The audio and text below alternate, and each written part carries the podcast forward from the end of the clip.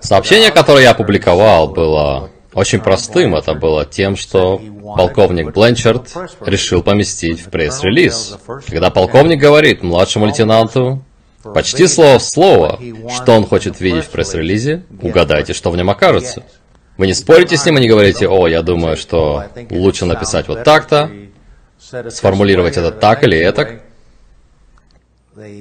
Ответом на все всегда было «Да, сэр». И что именно было сказано в пресс-релизе? Вкратце это было очень просто. Мы сообщили, что у нас на руках была летающая тарелка. Она была найдена на ранчо к северу от Розвелла.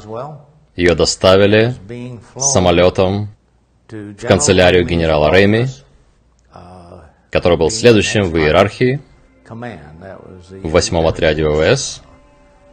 И на этом было все.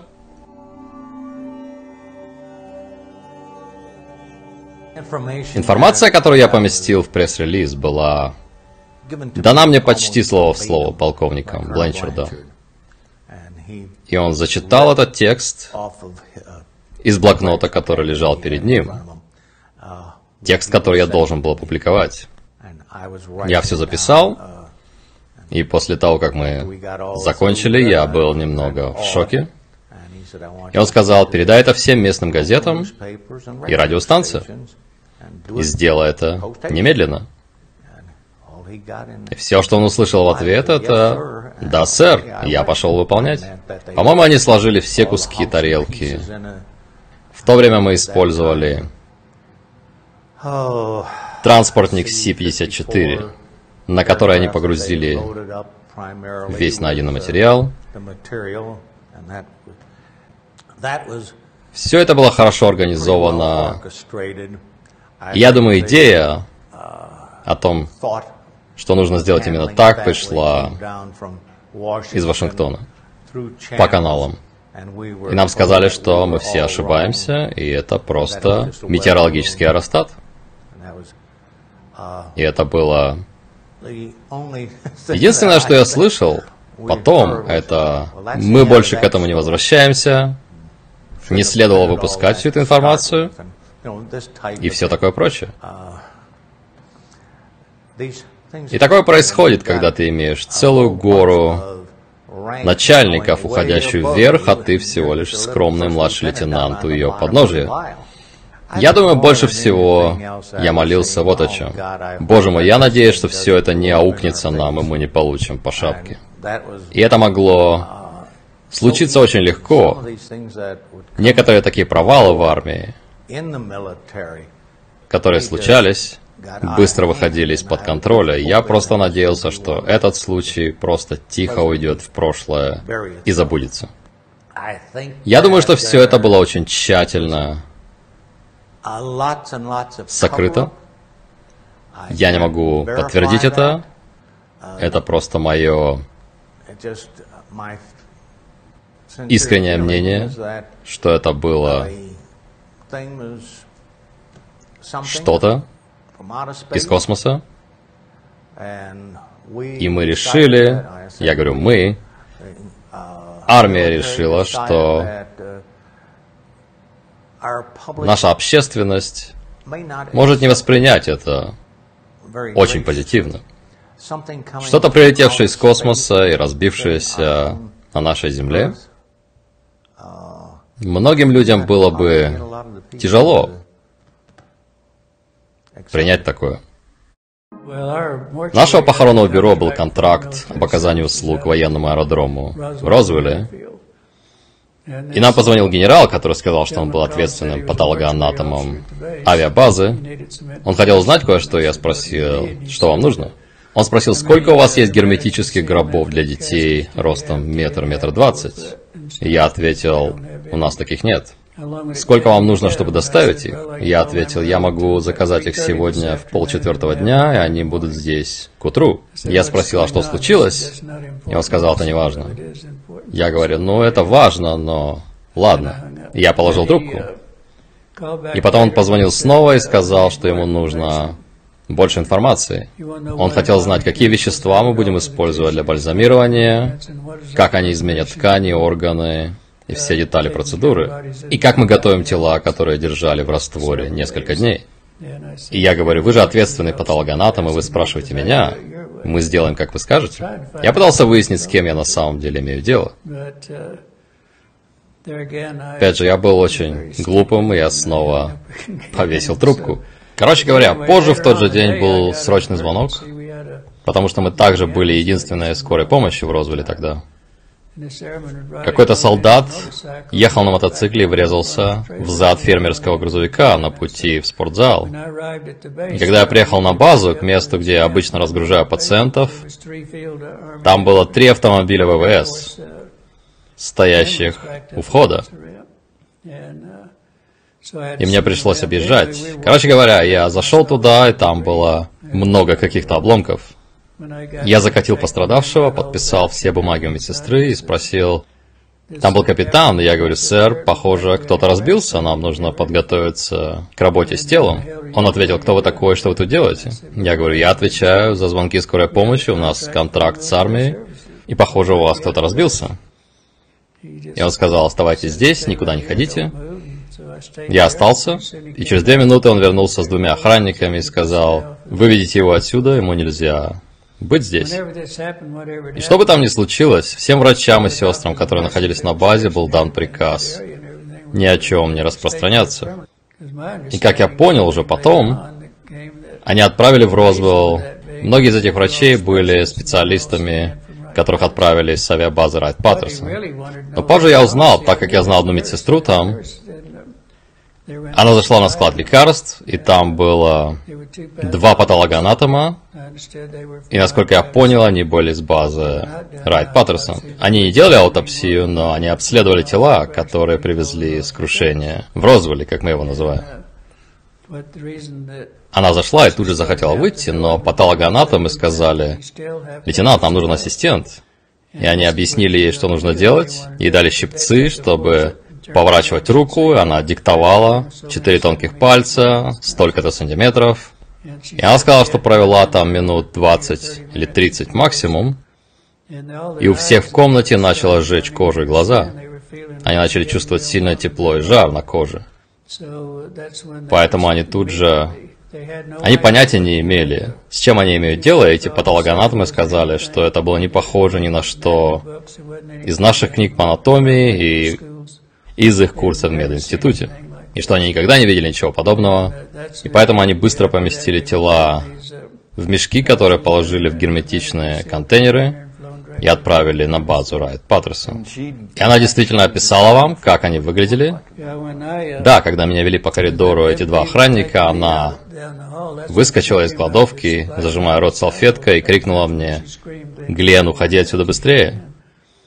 Я увиделся с ней, я звонил ей весь день, увиделся с ней в переговорной. И тогда она описала мне, что это было, и как они выглядели. И это то, что мы видим сегодня на картинках. Четыре тонких пальца, длинное предплечье, короткое плечо, большие глаза. Она сказала, что головы были почти полностью раздавлены, но можно было видеть, что у них было только две дырочки здесь, никаких ушных раковин, а только отверстие. Рот примерно 2,5 сантиметра. И так она описала мне их. Я разговаривал с ней примерно до 11.30 утра в тот день. И примерно в 3.30 в тот же день ее начальник позвонил мне и сказал, «Твою подругу перевели в другое место». У меня был ее серийный номер и так далее, но я до сегодняшнего дня так и не смог найти ее, и не знаю, где она. И я думаю, так как она собиралась уйти в монастырь тогда, скорее всего, они просто уволили ее и отпустили. Это хорошее место, чтобы держать человека изолированным. Он подошел ко мне и кулаком стучал мне в плечо, не грубо, но слегка. И он сказал, слушай, не вздумай распространять какие-то слухи по Розвеллу. Здесь ничего не произошло. И он сказал, если ты начнешь болтать, у тебя будут серьезные проблемы. И я с характером, который был у меня тогда, сказал, я гражданский, так что идите к черту. И тогда он сказал, смотри, чтобы ты сам не пошел к черту. И тогда они серьезно сказали мне, кто-то будет выковыривать твои кости из земли, если ты не будешь молчать. Это было не похоже на обломки самолета. Ни на алюминий, ни на обожженный алюминий, ни на сталь, которых я насмотрелся в своей работе. Материал выглядел не похожим ни на что из того, что было у нас тогда. Очень светло-серого цвета, почти белого. Части его были очень темными, но больше всего он был похож на плексиглаз. На нем не было никаких вмятин, но казалось, что эти куски были перекручены и разорваны. Но я не видел никаких вмятин. Но опять же, я не смотрел на них долго, я просто вскользь видел их, когда проходил. Но я заметил, что материал был очень тонким. Было видно, как он тонкий. Прежде всего, я не хотел неприятностей своей семье. Во-вторых, похоронный бизнес – это нелегкий бизнес. Я не хотел накликать проблемы на похоронное бюро и проблемы на моего отца, он был известным подрядчиком. Если бы я начал ходить и болтать о пришельцах, особенно в то время, и мне сказали, один из сержантов сказал, отпустите его, ему все равно никто не поверит. Никто не поверит, что такое могло быть. Но я молчал не поэтому, я просто хотел защитить свою семью и наш бизнес. В 47 году меня не было в Розвилле. В 47 году я только вернулся из Италии. Я возглавлял разведотдел в Риме. И что касается разведдела, я получил подготовку у британцев. Я обучался в Ми-19. И когда я вернулся, я работал в Форт Райле, Канзасе. Это была моя база, и там была ветеринарная часть, тогда мы все еще использовали лошадей. Я был инструктором по разведке противника на военных учениях. И вот в один из вечеров я был дежурным офицером по базе. Быть дежурным офицером значило, что я заведовал. В тот вечер я должен был проверить все посты, все охраняемые зоны, то есть проверить всю базу. Я был главным ответственным офицером в ту ночь. И вот я вхожу в ветеринарную секцию, и в ту ночь там дежурил сержант, которого я очень хорошо знал по фамилии Лагард. И я говорю, сержант, как обстановка? Он ответил, все штатно, сэр. И добавил, будьте аккуратны, так как здесь есть кое-что чувствительное. Он сказал, вы хотите посмотреть на это, сэр? Я говорю, да, пошли посмотрим. Я знал его очень хорошо. Он был мастер-сержантом. И вот мы подходим к пяти каким-то ящикам. Пяти или шести, кажется, их было пять. Я открыл один из них, и там в жидкости плавает какое-то тело. Я смотрел на него, наверное, секунд 10-15, не больше. Я закрыл крышку и сказал, «Сержант, пошли отсюда, я не хочу, чтобы у тебя были проблемы. Потому что я дежурный офицер, я могу ходить где угодно здесь, но у тебя могут быть неприятности, поэтому пошли, давай выйдем отсюда». И вот мы вышли, и я говорю, откуда это взялось? Он говорит, это привезли на грузовиках, которые проезжали через нашу базу. С летного поля, где-то в Нью-Мексико, и они направлялись на базу Райт Паттерсон. Теперь, в то время не было никакой сети шоссе, как сегодня. В то время шоссе 40 было единственным шоссе, пересекающим страну. И они ехали по шоссе 40 через нашу базу в Канзасе, а затем в Огайо на Райт Паттерсон. Я начал думать, что это такое. Сначала я думал, что это ребенок, потому что он был маленьким. Потом я посмотрел на его голову, и все это длилось несколько секунд. Я закрыл крышку. Голова была странной, руки были тонкими, тело было серым. Поэтому тогда я подумал, я не знаю, что это такое, и как всегда в разведке я решил отложить это у себя в голове, и может быть в будущем я получу еще какие-то детали и смогу разобраться, что это такое. Поэтому я быстро забыл об этом. Десять лет спустя я был на командном пункте ракетного полигона White Sands. Это была в северной части, недалеко от места взрыва первой атомной бомбы, Тринити. И мои радары начали фиксировать объекты, летящие со скоростью 5-6 тысяч километров в час. У меня были радары с карандашным лучом, которые захватывают цель. И ребята сказали мне, что на скорости 5-6 тысяч километров эти объекты вырывались из захвата. И это были одни из лучших радаров, которые у нас были тогда. Первый раз, когда это произошло, я позвонил в воздушное командование, они сказали, что им это не интересно. Поэтому я решил больше ничего им не сообщать про это. Но каждый раз, когда это происходило, я говорил ребятам, чтобы они приносили мне записи. Потому что на всех наших компьютерах были пленки, которые записывали все фиксации радаров, чтобы их можно было исследовать, если произойдет что-то экстренное.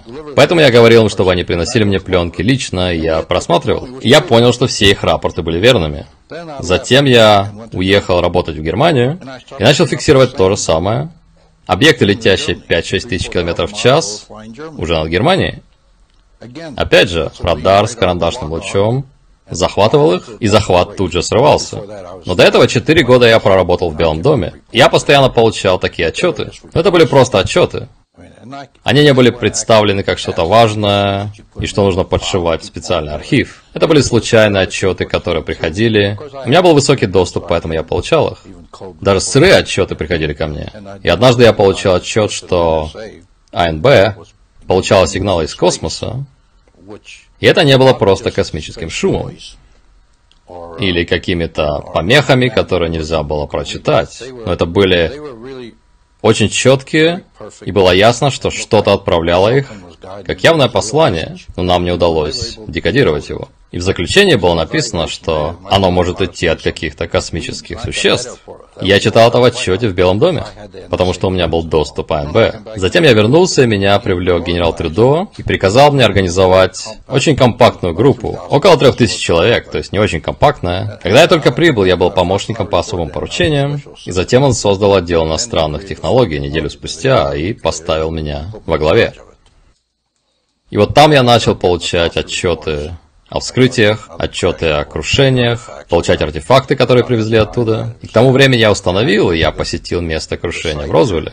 Но когда я пришел в отдел, это уже было 14 лет спустя после Розвелла.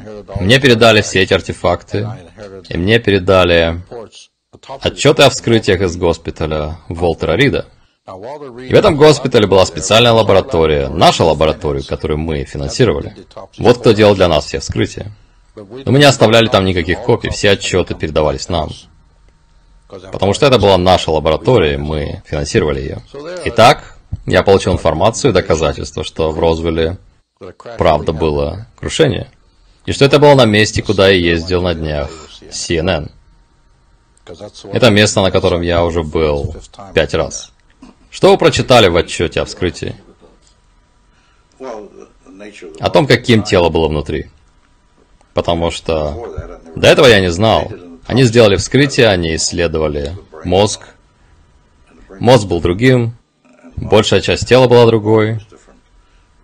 Никакого носа, никакого рта или ушей, никаких голосовых связок, никакой пищеварительной системы, никаких половых органов. И тогда мы сделали вывод, что это был человекоподобный клон. Секретность прежде всего, мы держали это при себе. Об этом знали только те, кому нужно знать. Все обсуждалось только устно, не было никаких бумаг. И нам удалось кое-чего достичь. Генерал Трюдо сказал мне как-то, что нам понадобилось пять лет, чтобы разработать работающий транзистор на этой основе. И это то, что они начали еще без меня. И микросхему. Если бы у нас не было помощи, как сказал генерал, от ребят сверху, то, по его словам, нам бы понадобилось 250 лет. Послание моей книги в том, чтобы молодые люди увидели все это, увидели, что мы сделали, какую помощь мы получили из космоса и что эти существа реальны, и чтобы дать молодым людям знать, что это будущее, которое они увидят и в котором будут жить. Вот в чем главное послание моей книги, и то, что я хотел донести в ней. Это для молодых людей. Мы все старые, нас скоро не будет. Пусть молодые люди. Им нужна эта помощь, они понесут все это дальше. Все это правда, просто из нашей глупости мы не сделали все как следует. Но теперь все это выходит наружу. И смотрите, как быстро это происходит. Чтобы рассказать, как все началось. Откуда нам передали все эти вещи, намеренно или не намеренно, это не важно. Оно появилось, вот и все. Дали ли они нам это сами, это не важно. Мы получили это, и у нас это есть.